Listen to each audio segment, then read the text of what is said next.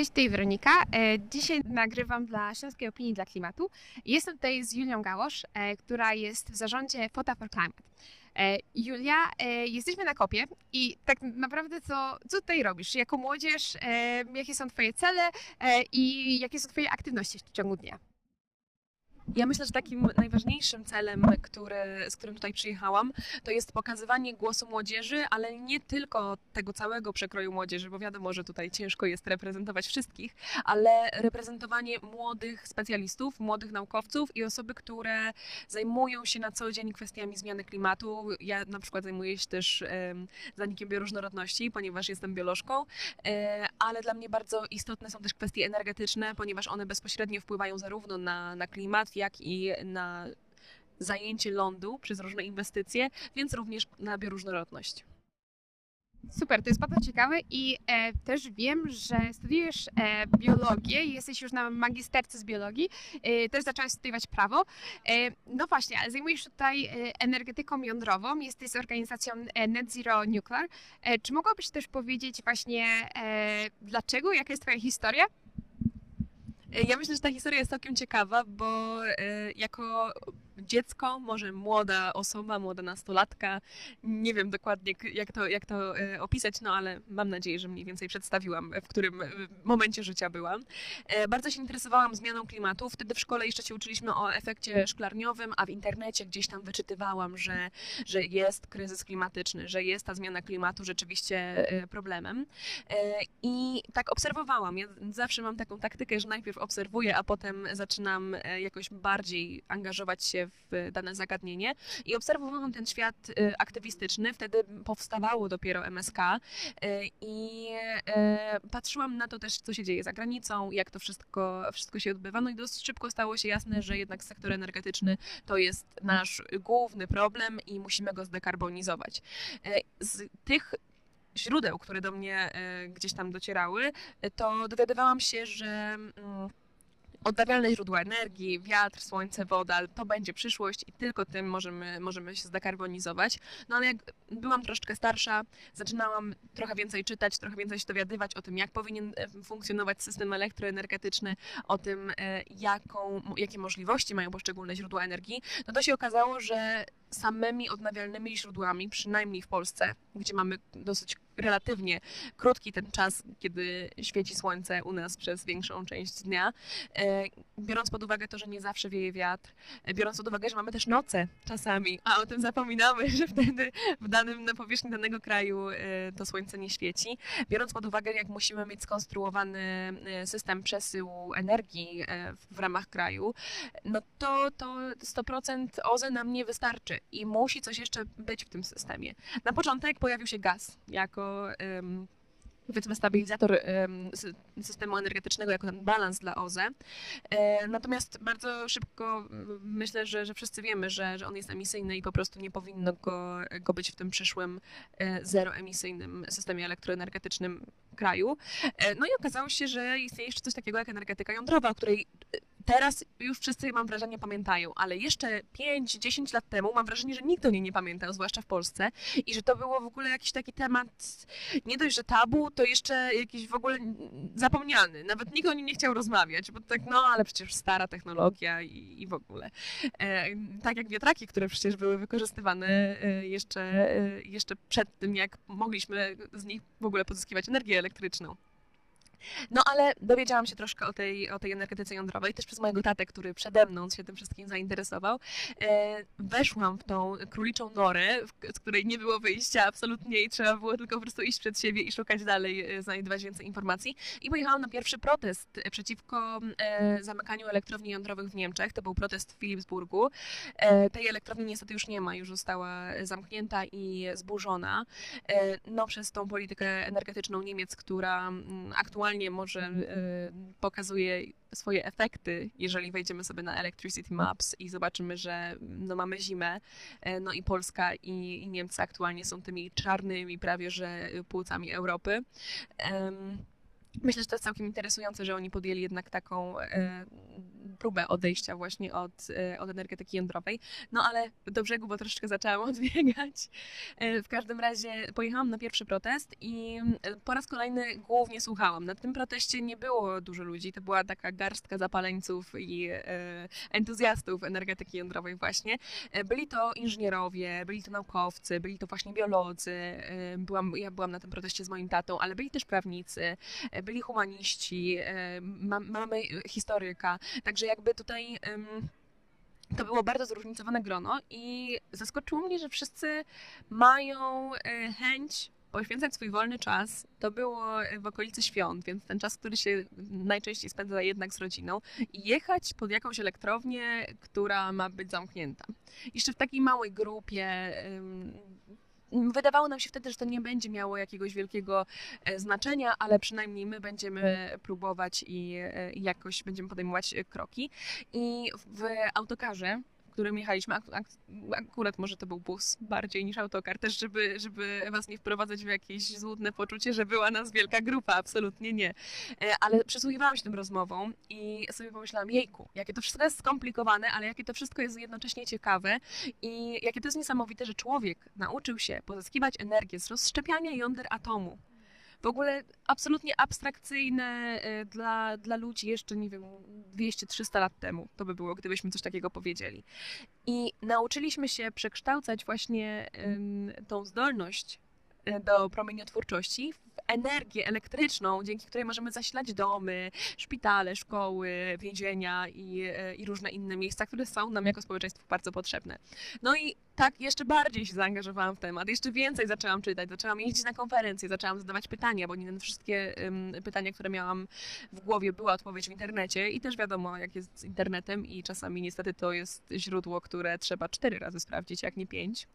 E, I no i tak się znalazłam tutaj, jeszcze cały czas się uczę, zwłaszcza, że nie jest to... Um, nie jest to mój y, kierunek naukowy, że tak powiem. Nie, nie studiuję energetyki i nie studiuję y, fizyki jądrowej.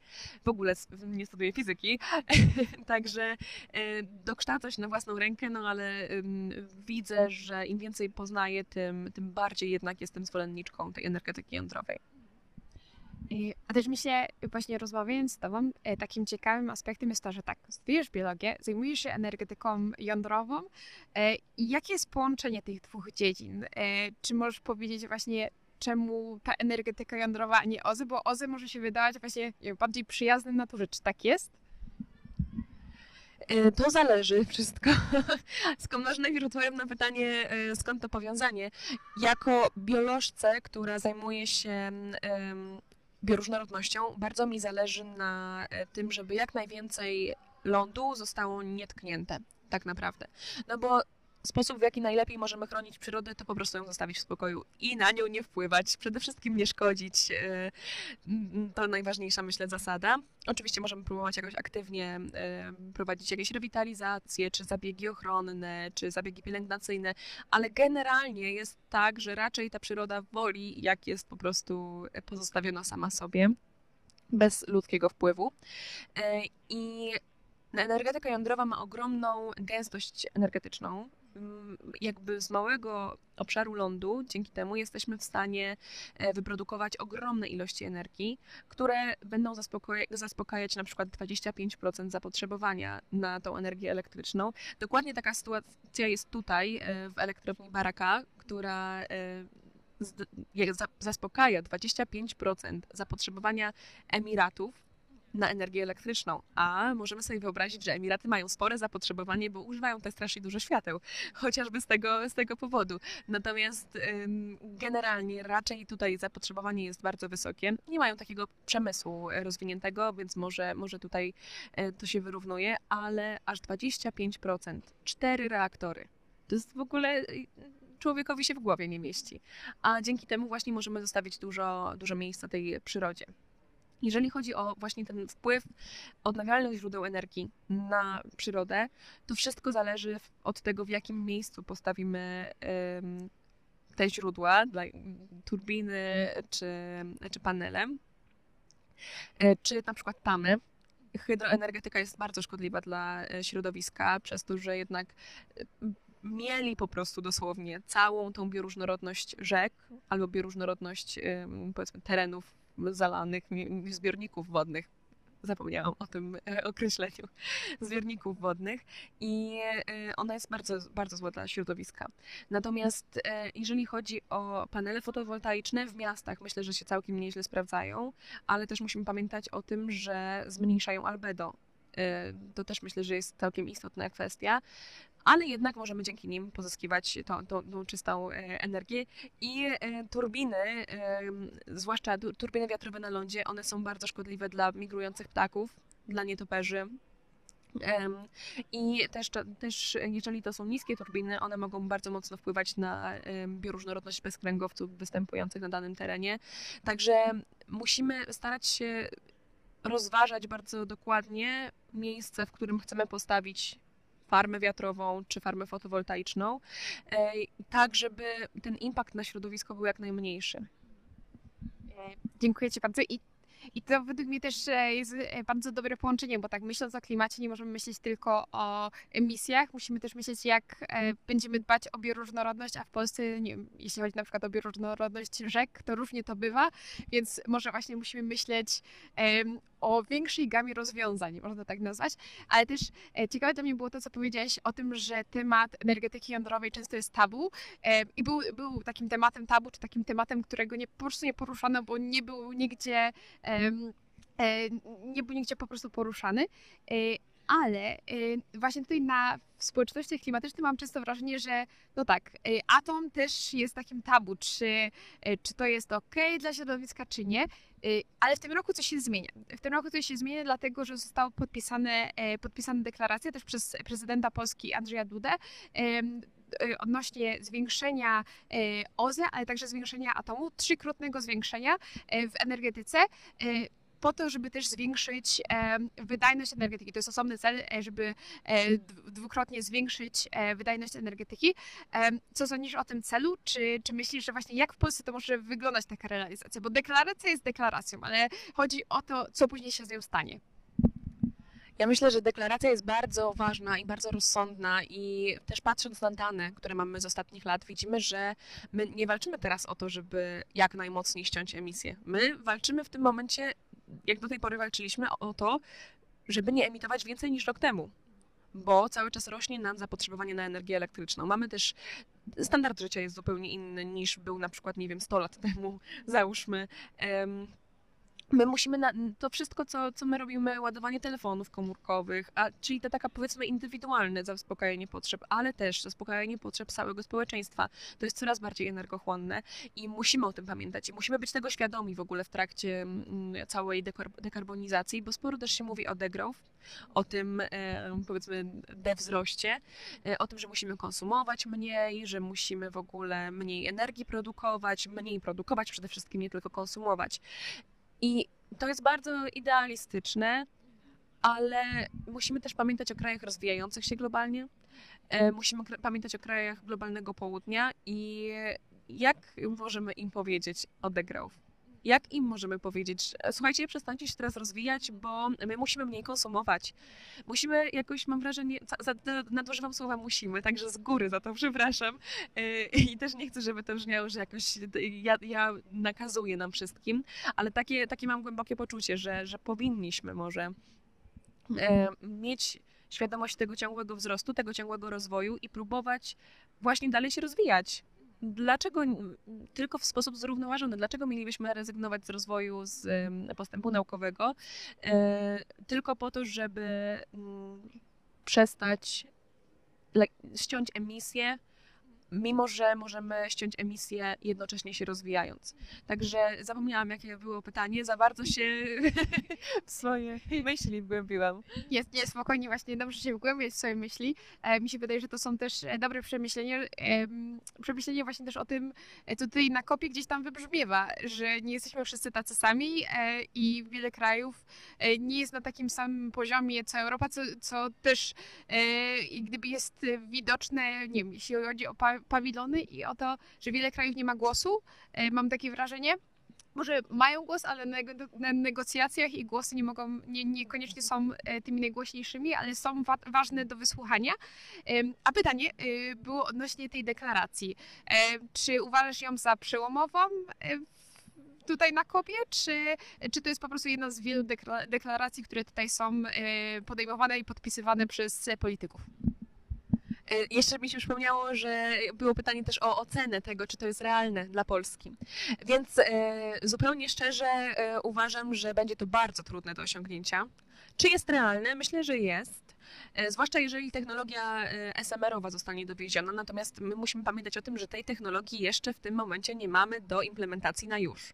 W tym momencie do implementacji na już mamy technologię reaktorów wielkoskalowych i tutaj możemy wybierać między typami reaktorów, między tym, w jaki sposób będzie chłodzenie całej elektrowni. Także tutaj mamy pełną dowolność. Natomiast te SMR-y, które cały czas się przejawiają gdzieś tam, one jeszcze nie są tutaj mam nadzieję, że będą jak najszybciej. Jeżeli się pojawią, to liczę na to, że uda się rzeczywiście Polsce spełnić ten cel.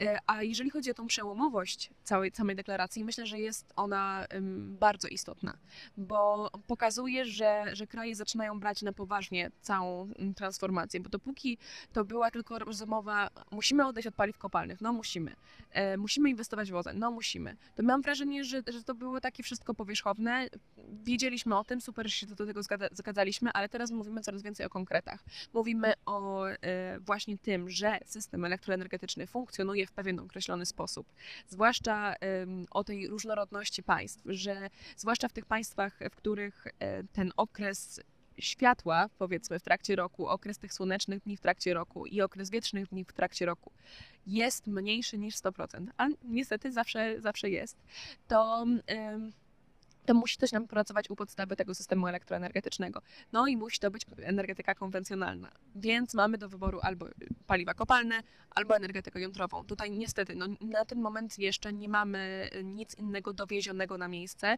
Mnóstwo osób też mówi o tym, że no, ale przecież atom się długo buduje. No ale jakbyśmy zaczęli z żarnowcem i byśmy skończyli żarnowiec, to byśmy już nie mieli aż takiego wielkiego problemu w Polsce długo się buduje, to prawda, dlatego musimy zacząć już w tym momencie, a nie jeszcze dywagować nad tym, że przecież i tak już nie zdążymy, albo przecież i tak już nam to niepotrzebne, bo zaraz będzie OZE, ale jeszcze nie ma takiej capacity OZE, żebyśmy byli w stanie zaspokoić swoje potrzeby. Możliwe, że w przyszłości wejdzie wodór.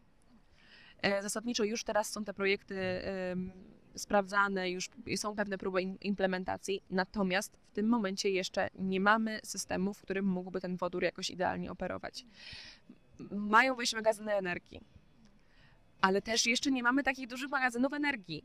I, I, to cały czas jest rozmowa o rzeczach, które gdzieś tam w przyszłości będą i przecież one mogą e, zamiast atomu w tym systemie funkcjonować. A przecież już, naukowcy już robią, już, już zaraz będzie. Ja to słyszę od kilku lat i naprawdę mam wrażenie, że musimy być pragmatyczni, musimy postawić na to, żeby zacząć jak najszybciej tą transformację naszego systemu elektro, elektroenergetycznego, bo dzięki niemu ludzie żyją w naszym kraju i nie tylko w naszym kraju, na całym świecie. I to nie jest jakiś eksperyment, tabelka w Excelu, którą my sobie możemy teraz uzupełnić i powiedzieć, a to w tym roku sobie damy tyle i tyle dni słonecznych i tyle i tyle dni wietrznych. Tylko my musimy naprawdę wziąć to na poważnie, bo też jeżeli się z drugiej strony, jeżeli się nie zdekarbonizujemy w ogóle, to kryzys klimatyczny nas po prostu dopadnie i gdzieś tam będziemy musieli sobie z jego konsekwencjami albo radzić, albo nie wiem, co innego nam by pozostało. Także, także to jest, myślę, bardzo ważne, żebyśmy robili te kroki, które podejmujemy, podejmowali odpowiedzialnie. Myśleli o tym, co już teraz możemy zrobić, a nie o tym, co będzie za, no bo już jest za rogiem, ale ten, to za rogiem to się może okazać w ogóle gdzieś za 50 lat. I co wtedy?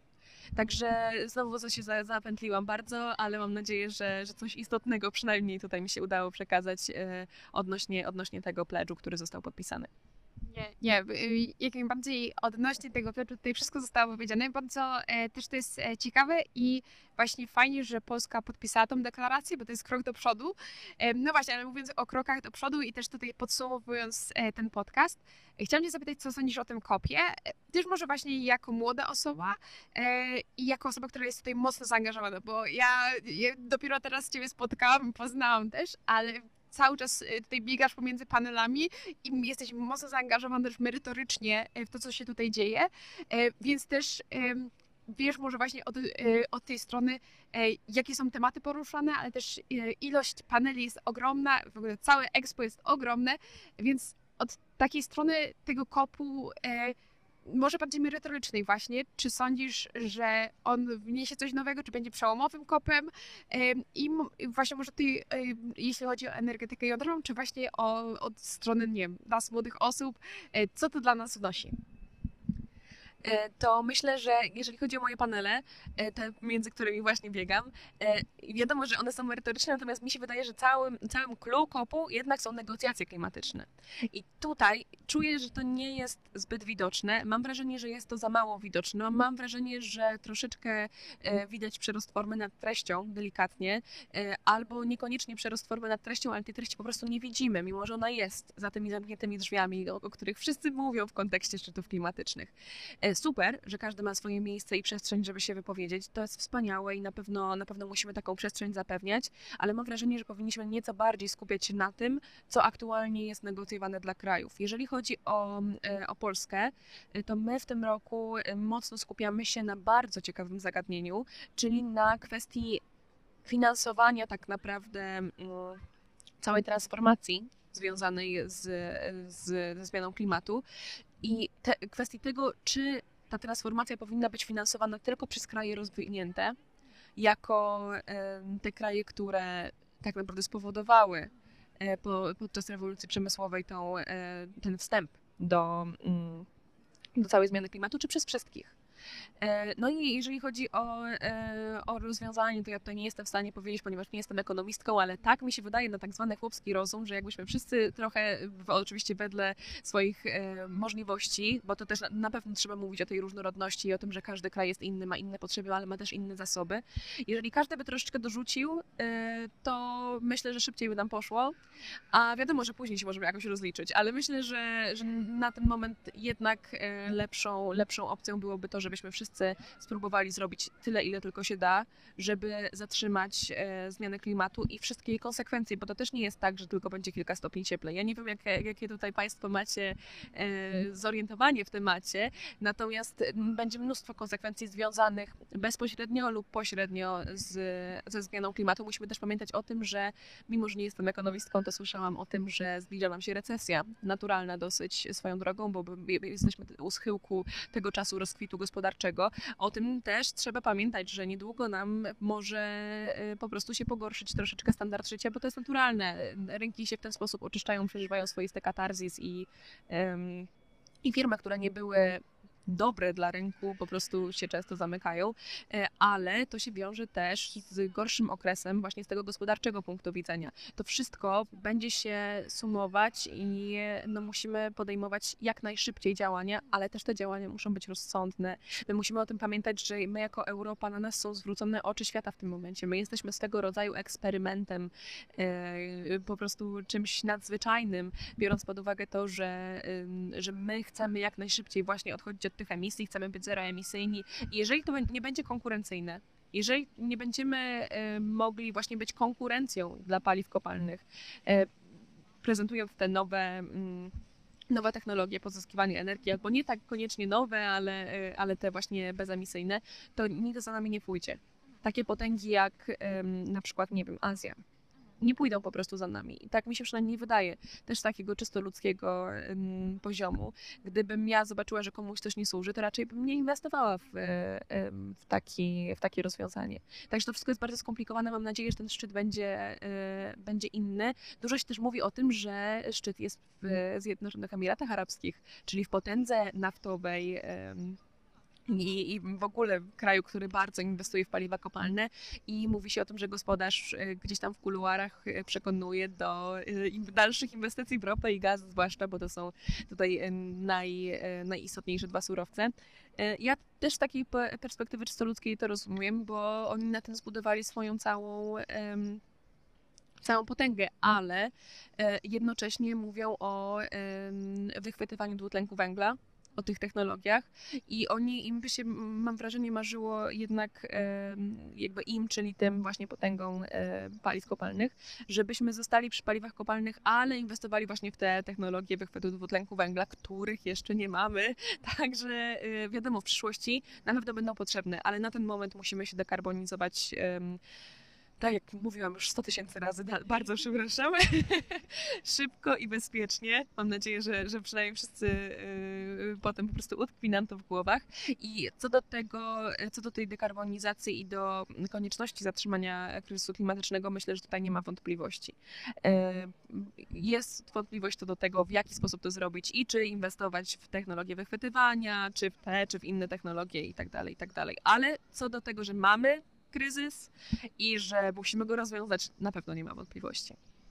A jeszcze tylko chcę dopytać, e, właśnie jako osoba młoda, jak oceniasz e, ten kop, albo ogólnie to, czy jest więcej młodych osób niż na poprzednim szczycie, bo też wiem, że byłaś w Glasgow.